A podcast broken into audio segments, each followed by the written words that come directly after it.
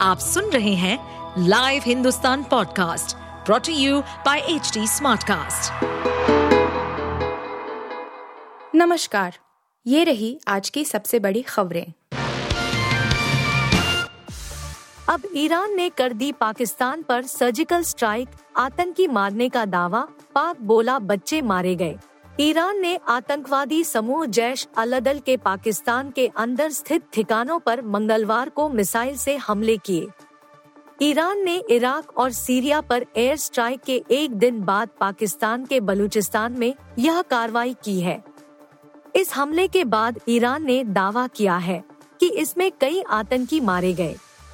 वहीं पाकिस्तान का कहना है कि बच्चों की मौत हुई है। ईरान के सरकारी मीडिया ने बताया कि हमले के लिए मिसाइल और ड्रोन का इस्तेमाल किया गया एजेंसी के मुताबिक सुन्नी आंत की गुट जैश अल अदल के दो ठिकानों को निशाना बनाया गया है पाकिस्तान के विदेश मंत्रालय ने बताया कि ईरान द्वारा किए गए गैरकानूनी हवाई हमले में दो मासूम बच्चों की मौत हो गई, जबकि तीन लड़कियाँ घायल हो गई।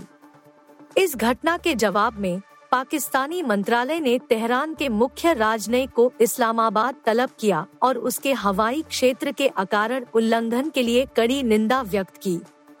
पाकिस्तान के विदेश मंत्रालय ने एक बयान में कहा, पाकिस्तान की संप्रभुता का यह उल्लंघन पूरी तरह से अस्वीकार्य है और इसके गंभीर परिणाम हो सकते हैं। यह और भी चिंताजनक है कि पाकिस्तान और ईरान के बीच बातचीत के कई चैनल मौजूद होने के बावजूद ऐसे हमले हुए हैं। न्यूज़ एजेंसी के मुताबिक आतंकी समूह ने पहले पाकिस्तान के साथ सीमा क्षेत्र में ईरानी सुरक्षा बलों पर हमले किए हैं। ईरान के सरकारी मीडिया कहा कि आतंकी ठिकानों पर मिसाइलों और ड्रोनों से हमला कर उन्हें नष्ट कर दिया गया। जैश अलदल सुन्नी आतंकवादी समूह है, जो मुख्यतः पाकिस्तान से अपनी गतिविधियों को अंजाम देता है। पीएम मोदी के गाँव में मिले 2800 साल पुरानी बस्ती के अवशेष भारत में कहीं और नहीं मिला ऐसा रिकॉर्ड। गुजरात स्थित प्रधानमंत्री नरेंद्र मोदी के गाँव में 2800 साल यानी करीब 800 ईस्वी पहले की बस्ती होने के सबूत मिले हैं। Indian Institute of Technology, IIT, Kharagpur भारतीय पुरातत्व सर्वेक्षण ASI physical research laboratory PRL Jawaharlal Nehru विश्वविद्यालय जेएनयू और डेकन कॉलेज के रिसर्चर्स को गुजरात के वडनगर में 800 ईसा पूर्व, ईसा युग से पहले पुरानी मानव बस्ती के सबूत मिले हैं। गुजरात का वडनगर प्रधानमंत्री नरेंद्र मोदी का पैतृक गाँव है। आईआईटी खड़गपुर के डॉक्टर अनिंद्य सरकार ने समाचार एजेंसी एएनआई को बताया कि खुदाई का काम 2016 से चल रहा है और टीम ने 20 मीटर की गहराई तक खुदाई की है। अधिकारियों ने कहा कि ये मानव बस्ती 800 ईसा पूर्व की प्रतीत होती है। इसमें सात सांस्कृतिक कालों की उपस्थिति का पता चला है। एएसआई के पुरातत्व विज्ञानी अभिजीत अम्बेकर ने कहा गहरी खुदाई करने से सात सांस्कृतिक काल मौया, इंडो ग्रीक शकक्षत्र, हिंदू सोलंकी, सल्तनत मुगल, इस्लामिक से गायकवाड़ ब्रिटिश औपनिवेशिक शासन की मौजूदगी पता चली है और शहर का आज भी विकास हो रहा है। हमारी खुदाई के दौरान सबसे पुराना बौद्ध मठ भी मिला है। उन्होंने कहा, हमें विशिष्ट पुरातात्विक कलाकृतियाँ, मिट्टी के बर्तन, तांबा, सोना चांदी और लोहे की वस्तुएँ तथा महीन डिज़ाइन वाली चूड़ियाँ मिली है। हमें वडनगर में इंडोग्रीक शासन के दौरान यूनानी राजा अपोलोडेटस के सिक्के के साचे भी मिले हैं। अम्बेकर ने कहा कि वडनगर इस लिहाज से भी अलग है कि सटीक कालक्रम के साथ प्रारंभिक इतिहास से मध्ययुगीन पुरातत्व का ऐसा निरंतर रिकॉर्ड भारत में कहीं और नहीं मिला है। जून 2020 में गलवान घाटी में हुए हिंसक झड़पों के बाद भारत और चीन के बीच कई दौर की बातचीत हो चुकी है। हालाँकि अभी तक दोनों देशों के बीच सहमति नहीं बनी है। इस बीच खबर आ रही है कि चीनी सैनिकों ने पूर्वी लद्दाख में वास्तविक नियंत्रण रेखा पर दो बार हमले की कोशिश की। हालाँकि भारतीय सैनिकों ने उनके नापाक मंसूबों पर पानी फेर दिया।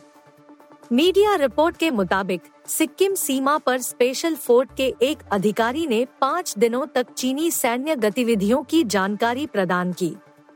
ये असफल हमले जनवरी और नवंबर 2022 में हुई, जब दोनों देशों के बीच सैन्य गतिरोध को हल करने के लिए बातचीत जारी थी।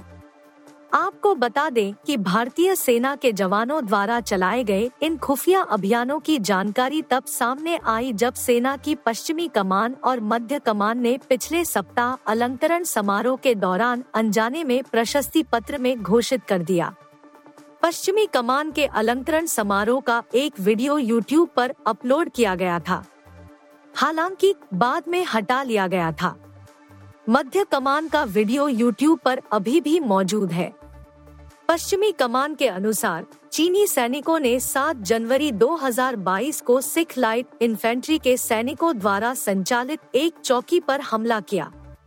प्रशस्ति पत्र में कहा गया है कि वहाँ तैनात यूनिट के सैनिकों में से एक ने अत्यधिक साहस दिखाया और दुश्मन के साथ आमने सामने की लड़ाई में शामिल होकर हमले को विफल करने में कामयाब रहा। इस जवाबी कार्रवाई में चार चीनी सैनिक घायल हो गए। उनके हथियार भी छीन लिए गए। पीएलए ने 27 नवंबर 2022 को एक अन्य चौकी पर इसी तरह की कार्रवाई शुरू की थी। इस चौकी पर जम्मू कश्मीर राइफल्स तैनात थी। एक जूनियर कमीशन ऑफिसर, जेसीओ, ने इस हमले को विफल करने में अपने सैनिकों का सफलतापूर्वक नेतृत्व किया। इस दौरान वह घायल भी हो गया। गणतंत्र दिवस से पहले माहौल बिगाड़ने की कोशिश, अब चंद्र विहार की दीवारों पर लिखे खालिस्तान समर्थन वाले नारे। गणतंत्र दिवस से पहले दिल्ली में माहौल खराब करने की कोशिश की जा रही है। दिल्ली में दीवारों पर खालिस्तान के समर्थन में नारे लिखे मिले हैं। बुधवार सुबह, बाहरी दिल्ली के चंद्र विहार इलाके की दीवारों पर खालिस्तान के समर्थन में लिखे नारे मिलने से हड़कंप मच गया। इससे पहले मंगलवार को निहाल विहार इलाके में भड़काऊ नारे लिखे मिले थे। वहीं खालिस्तानी संगठन के आतंकवादी गुरपतवंत सिंह पन्नुन ने धमकी दी है। दिल्ली पुलिस ने नारों को हटा दिया है और इस संबंध में एक केस दर्ज किया है। पन्नून ने 26 जनवरी पर दिल्ली में खालिस्तानी झंडा फहराने की चेतावनी दी थी। सूत्रों का कहना है कि पन्नुन का वीडियो प्रसारित होने के बाद सिख फॉर जस्टिस ने चंद्र विहार के इलाके की दीवारों पर खालिस्तान के समर्थन में नारे लिखे। इन नारों में अलग खालिस्तान की मांग के लिए जनमत संग्रह और मतदान की मांग की गई है। सूत्रों ने कहा कि पन्नून गणतंत्र दिवस और स्वतंत्रता दिवस से पहले दिल्ली में अपने स्लीपर सेल के माध्यम से ऐसी गतिविधियों को उकसाने का काम करता है। पन्नून ने पंजाब के मुख्यमंत्री भगवंत मान को भी जान से मारने की धमकी दी है। सूत्रों ने बताया कि खूंखार आतंकवादी ने गणतंत्र दिवस पर मान पर हमला करने के लिए गैंगस्टरों को बुलाया है। ऐसे खतरों को देखते हुए मान को जेड प्लस श्रेणी की सुरक्षा दी गई है। पंजाब पुलिस ने उन लोगों के खिलाफ सख्त कार्रवाई करने का वादा किया है, जो मान की हत्या की साजिश रच सकते हैं। पन्नून ने 22 जनवरी को अयोध्या में होने वाले राम मंदिर प्राण प्रतिष्ठा समारोह के लेकर भी धमकी जारी की है। इस मौके पर प्रधानमंत्री नरेंद्र मोदी, केंद्रीय मंत्रियों, मुख्यमंत्रियों, उद्योगपतियों और अन्य हस्तियों के साथ मौजूद रहेंगे। एम एस धोनी के खिलाफ दर्ज हुआ मानहानि का केस। पूर्व बिज़नेस पार्टनर ने खटखटाया हाई कोर्ट का दरवाज़ा। भारतीय क्रिकेट टीम के पूर्व कप्तान और दिग्गज विकेटकीपर बल्लेबाज एम एस धोनी के खिलाफ दिल्ली हाई कोर्ट में मानहानि का केस दायर किया गया है। यह मुकदमा धोनी के दो पूर्व बिज़नेस पार्टनर मिहिर दिवाकर और उनकी पत्नी सौम्या दास ने किया है। इस मुकदमे की सुनवाई 18 जनवरी को जस्टिस प्रतिभा एम सिंह की अदालत में होगी। बता दें कि धोनी ने कुछ दिन Arka sports private limited and management limited के मिहिर और सौम्या के विरुद्ध रांची सिविल कोर्ट में आपराधिक मामला दर्ज कराया था, जिसमें 15 करोड़ रुपए की आर्थिक क्षति पहुँचाने का आरोप है। धोनी द्वारा मामला दर्ज कराने के बाद पूर्व पार्टनर ने मानहानि का केस करते हुए मांग की है कि उनकी प्रतिष्ठा को नुकसान पहुँचाने से रोका जाना चाहिए।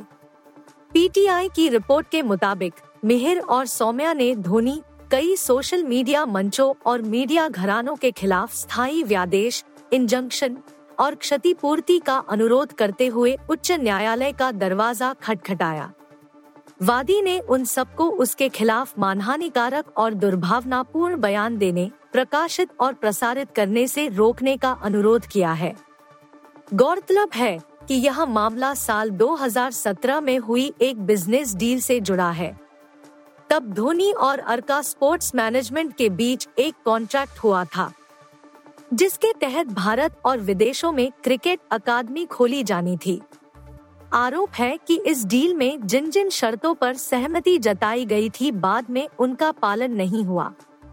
धोनी के वकील ने हाल ही में बताया कि शुरुआत में इस बात पर सहमति बनी थी कि क्रिकेटर को पूरी फ्रेंचाइजी फ़ीस मिलेगी और मुनाफा सत्तर तीस के आधार पर धोनी और साझेदारों के बीच बांटा जाएगा। उन्होंने कहा कि लेकिन दोनों पार्टनर ने धोनी की जानकारी के बिना अकादमी स्थापित करना शुरू कर दिया और कोई भुगतान नहीं किया। आप सुन रहे थे हिंदुस्तान का डेली न्यूज़ रैप। जो एच टी स्मार्टकास्ट की एक बीटा संस्करण का हिस्सा है।